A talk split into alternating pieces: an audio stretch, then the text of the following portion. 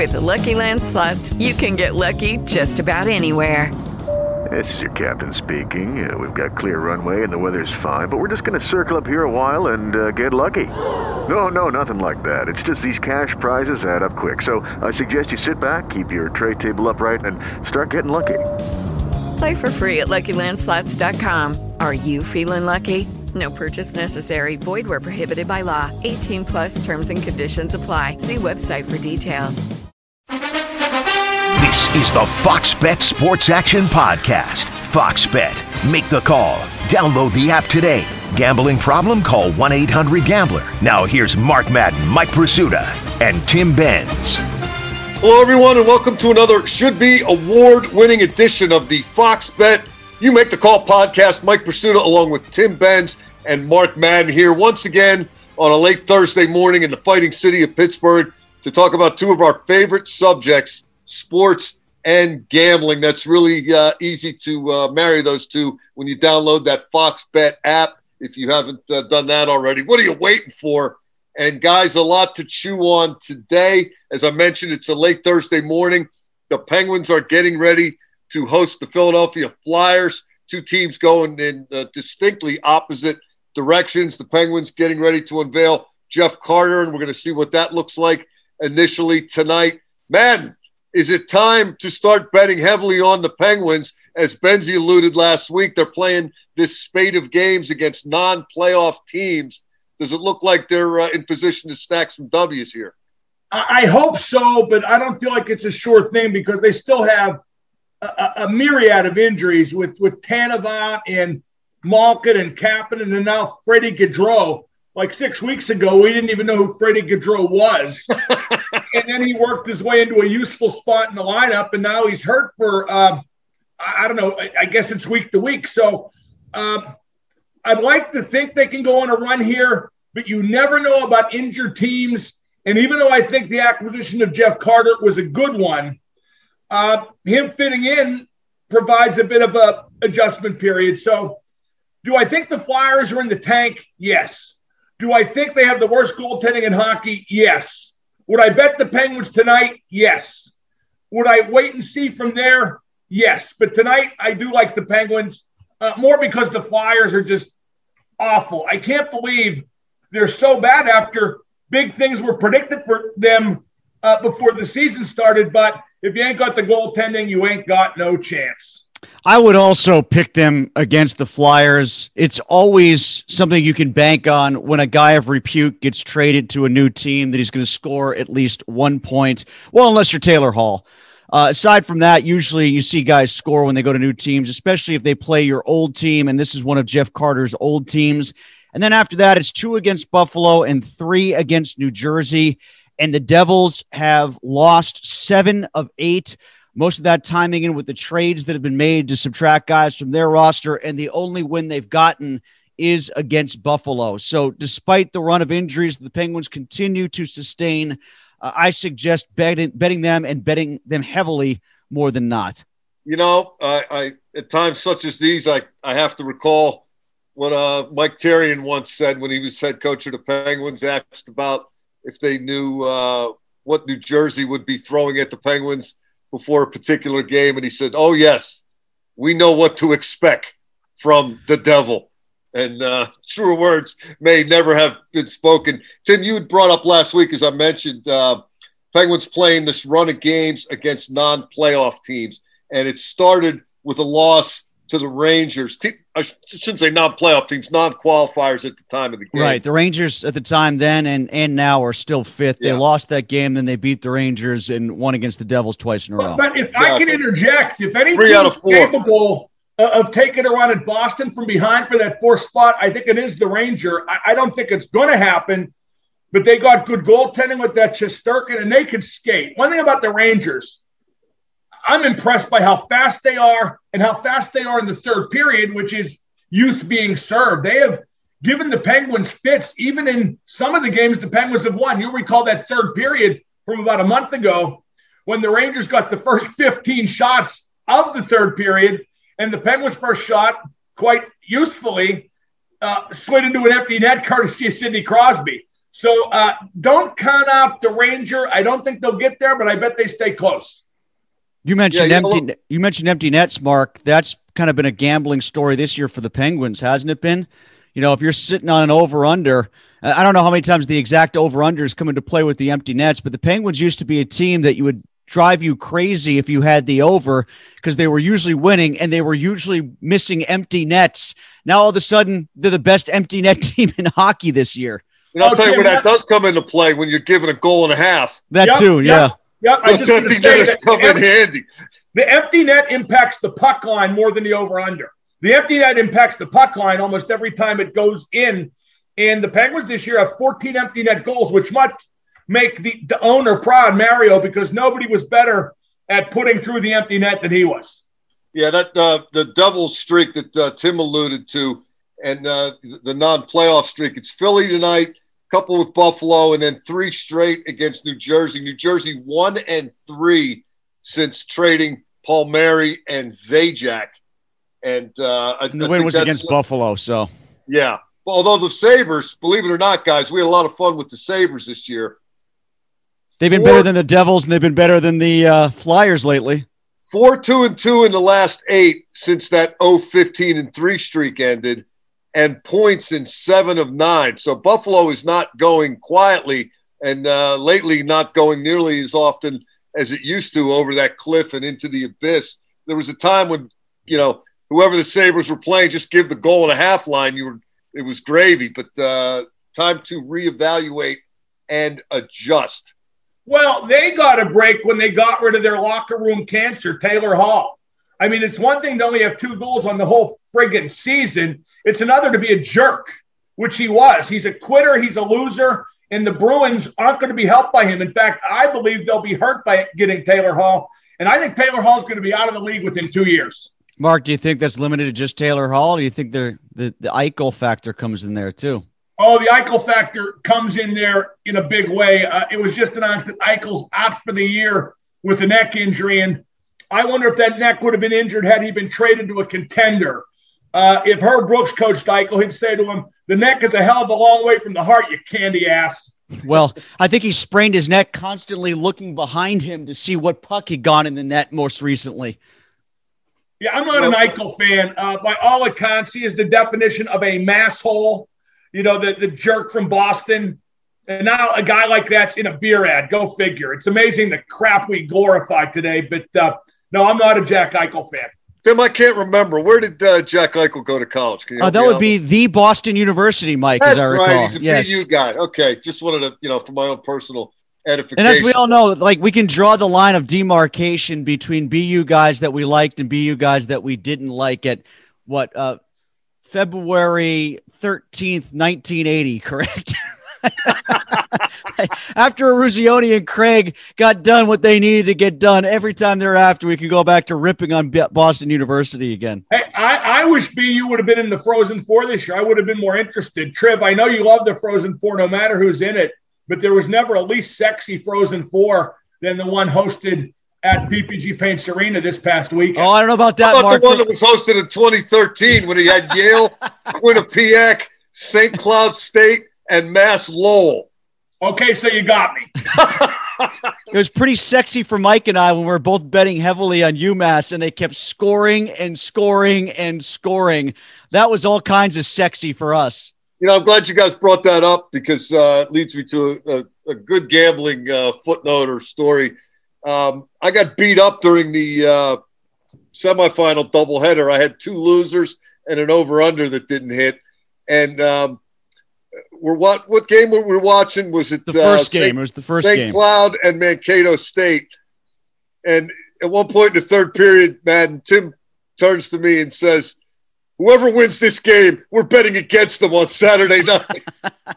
because it was Duluth against UMass in the, in the nightcap, and both of those were perceived to be the better teams anyway. But uh, Cloud and uh, Mankato played a competitive, if not uh, Sloppy. especially well played game, and uh, that turned out to be uh, a great call by Benzie because uh, We cleaned UMass up. five, the other team nothing. Cut the nets, cut the nets, cut the nets. We And scrambled back, baby. Mark, you, you alluded uh, earlier to uh, the Bruins and Taylor Hall, uh, which kind of led me to a point I wanted to get to today. Uh, I'm going to guess your answer is not Boston, but who do you think improved themselves the most at the deadline in the Mass Mutual East Division? Uh, we've talked about that quite a bit on my program. You'd have to say the Islanders because Palmieri and Zajac just give them overwhelming depth up front. A lot of teams babble about wanting to roll four lines. Very few can truly roll four lines. And now the Islanders can actually do that. They can they can have a pretty even division of duty if that's what they want. I mean, Barzal and you know their better players are going to get more minutes because of power play time, but uh, they are extremely deep up front. I'm not crazy about their defense. I mean, it's okay, and their goaltending's okay, but their system's awesome, which is why their their goals against is so low. Think uh, so got anything left? I, pardon me? Braydon Coburn, think he's got anything left? No, I don't. Um, so I think the Islanders play help themselves the most. Washington is so overwhelmingly big now, haven't got an Anthony Mantha, but he doesn't play big. He just is big. Pretty good hockey player. They horribly overpaid for him. That's a great deal by Steve Yzerman, the Red Wings GM, although it's worth noting that no player is worth as much as he's worth on trade deadline day. Mark, you so know, I understand we... that invariably anybody a team feels can help, uh, they're going to overpay for him. It's like Jim Rutherford said. It really doesn't matter what you give up if you think you're a contender. It's what you get. Does that guy fill your need? And I think Jeff Carter, what, what, worries me is Jeff Carter turns out to be the guy who plays second line center when Evgeny Malkin can't. I, I still have severe doubts about Malkin coming back. This notion that he's going to be okay for the last two games of the regular season, that seems just a bit too convenient for me. I'll be shocked if he plays then. I'll be shocked if he plays in the first playoff game. Mantha Mark, when you talk about guys who play who are big but don't play big, you know what name leaps to mind for me? Although Mantha's better than this guy, but guy that the Penguins got on a trade deadline day is Ponikarovsky. Remember that big guy who didn't play big at all? You know who else reminds me of, of, a, of a big guy who doesn't play big is Jeff Carter. True. Yeah. Jeff Carter, six three. I saw somebody call him a power forward. He is not a power forward. I will give this to him though. He is very opportunistic around the net. Six of his eight goals this year from near the blue paint he, he knows how to move in traffic and get his stick open. So that's a very useful commodity. I don't like the way they're aligning the lines right now, though. It just feels before like, you get there, chime in on uh, the division. Who who? Oh, who helped themselves the most? I I, th- I think it's the Islanders. I think it's the Islanders. I think that they got two guys who play well within their system too. Like they got two good fits, and they got um, a couple guys that can really give the Penguins fits too. Well, that's Lamoriello. You- Lamoriello got guys he worked with in New Jersey, and he knows exactly what to expect from them, and from they know exactly what to expect from Lou's system because Trotz is coaching Lou's system. Yeah, there's no question. Trotz is a good coach, but but but the Islanders play like the Devils did under Lou. Mark, I heard Stan on your show um, a couple days ago. I, I, I disagree with where he's coming from about how the division might stack up at the end of the regular season. I don't put as much of a premium on them winning the division as he did. I just feel like these teams are so evenly packed and the way the playoff format is set up and the fact that the Penguins, if they were to win the division, which is possible, especially given the schedules that we talked about. By the way, guys, the Islanders play the Capitals three more times each, and they each have the Rangers a couple times. The Penguins do not. The Penguins have the Capitals twice, and that's it. Then they get Boston too. So the way I look at it is you know, if the Pens have first place and they get Boston in fourth, that's not that much of an advantage given how they've played against the other two teams versus how they played against Boston. I just I think one through four is one through four in the East, and then you figure it out from there. I disagree. I think Boston is is the clear cut four unless Taylor Hall can turn it on. I think you, you have nothing for the matchup of Boston and Pittsburgh. Like you don't think? No, that's I think right now it's the best matchup for Pittsburgh. It's entirely the opposite of what I said before the season. But if I had my druthers on behalf of the Penguins, I would want to play Boston in the first round. I thought Boston was the best team in the division coming in. I'm not ready to bail yet. Getting closer. Uh, really surprised that the Bruins have struggled. I know they haven't had Tuukka Rask and they've had some guys out of the lineup as well, but I think the perfection line is the best line in hockey. I think their tandem in net is the best tandem in hockey. I think they've been a team that traditionally plays a great combination between uh, structural soundness and explosiveness. Um, but they better get it together quick because, like you said a little earlier, the Rangers are going to breathe down their Yeah, neck. I mean, I hear what you're saying. I just think they're not very good this year. I think it's one of those years where you have those years. It happens. Has gone bad, and and I know that that, that the Bergeron line's really good. You can't be a one line team in the playoffs, and losing Chara and Krug has really hurt them, especially when McAvoy's hurt, which he has been recently. Uh, I think they're rotten on defense. Tim, refresh my memory. Where Torrey Krug plays college hockey. Uh, that would be at the Michigan State University. Thanks, thanks. I'm I think a you overestimate the interest the listeners have in that crap. Mark, I've been selling it since I got into this market, and I will sell it until I'm no longer in this market. That work will never be done. Oh, no, if you say so. I mean, it's the the point is never going to be driven home. It's never going to be accepted. So I'm going to keep screaming in the wind here. Uh, hey, I wanted before we get out of here, I just wanted to uh, pass along to you guys some observations from Phil Bourque, who does a weekly hit on the DVE morning show, and uh, we were talking about Carter. Now, full disclosure, I can't remember the last time I've seen Jeff Carter play. I haven't seen the Kings play in forever. He, I know he's 36. I know he doesn't score as much as he used to, but here's what Borky said to look for. Does he have enough speed to generate chances? Is he responsible defensively? And does he play with a passion? Does it look like he gives a damn? If you see those things, then you know he's still got juice in the tank at 36. Yeah, that sounds good for somebody who's going to be on the bottom six, but not if he's going to be this. He's centering the second line, which is where they have him right now. Well, you see, I think the best thing about Carter is he's shot first. He looks to shoot. His stats from the Kings, if you transfer them to the Penguins, he'd rank third on the team in shots on goal. I think the Penguins lack that, need that. And now with Carter and McCann, they got two guys like that.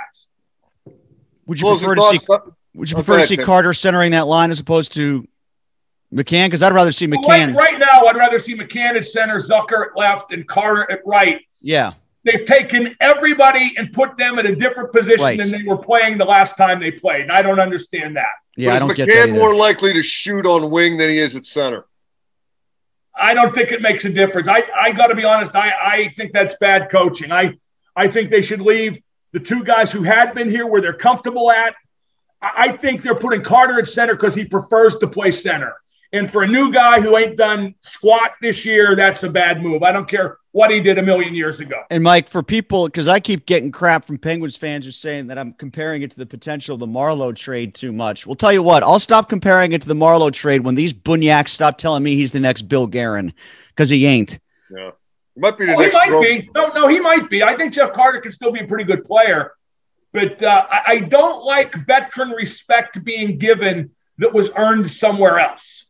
Uh, Jared McCann and is a proven commodity. Jeff Zucker at the positions they played. Why move them for this new guy whose team couldn't cut the mustard and traded him because he really wasn't cutting the mustard? That's a pretty good uh, closing thought, Mark, if you want to let it stand as, as such. Uh, did Jeff Carter play college hockey?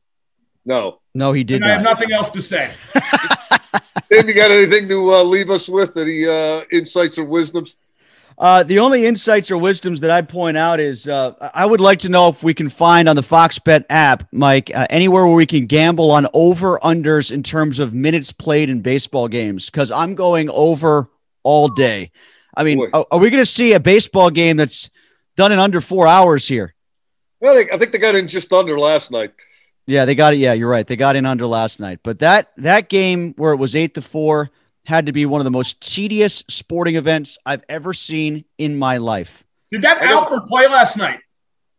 I don't know if he did. I, I don't know. I Did didn't. who? How about how about before last night? And, and ordinarily, as a sports talk host, I'd be ashamed to not know if he played last night. But I don't give a crap about the Pirates. So, so if you don't like it, don't listen to this or my show or to anything I have anything to do with.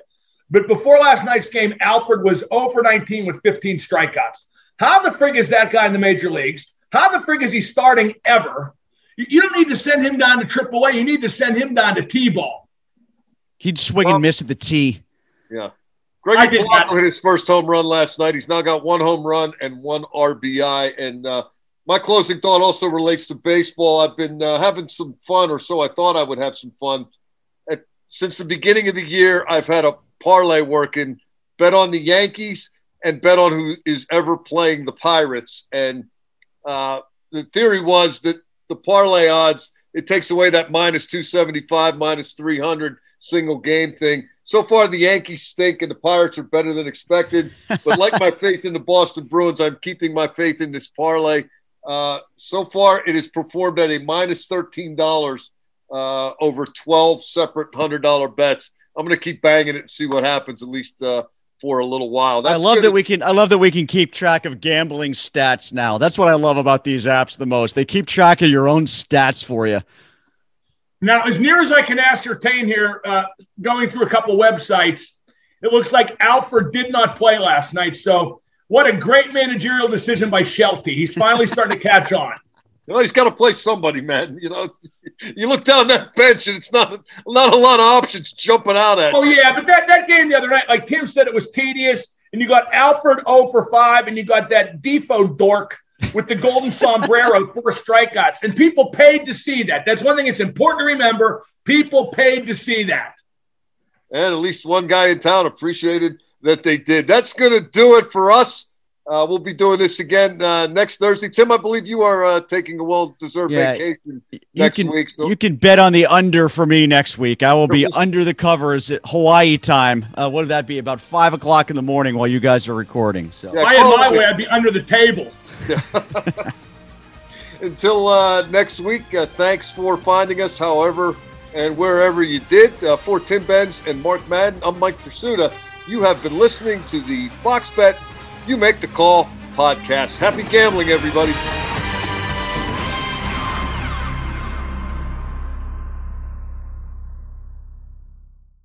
With the Lucky Land slots, you can get lucky just about anywhere.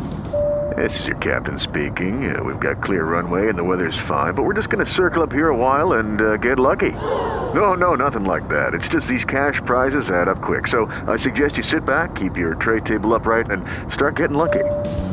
Play for free at LuckyLandSlots.com. Are you feeling lucky? No purchase necessary. Void where prohibited by law. 18 plus terms and conditions apply. See website for details.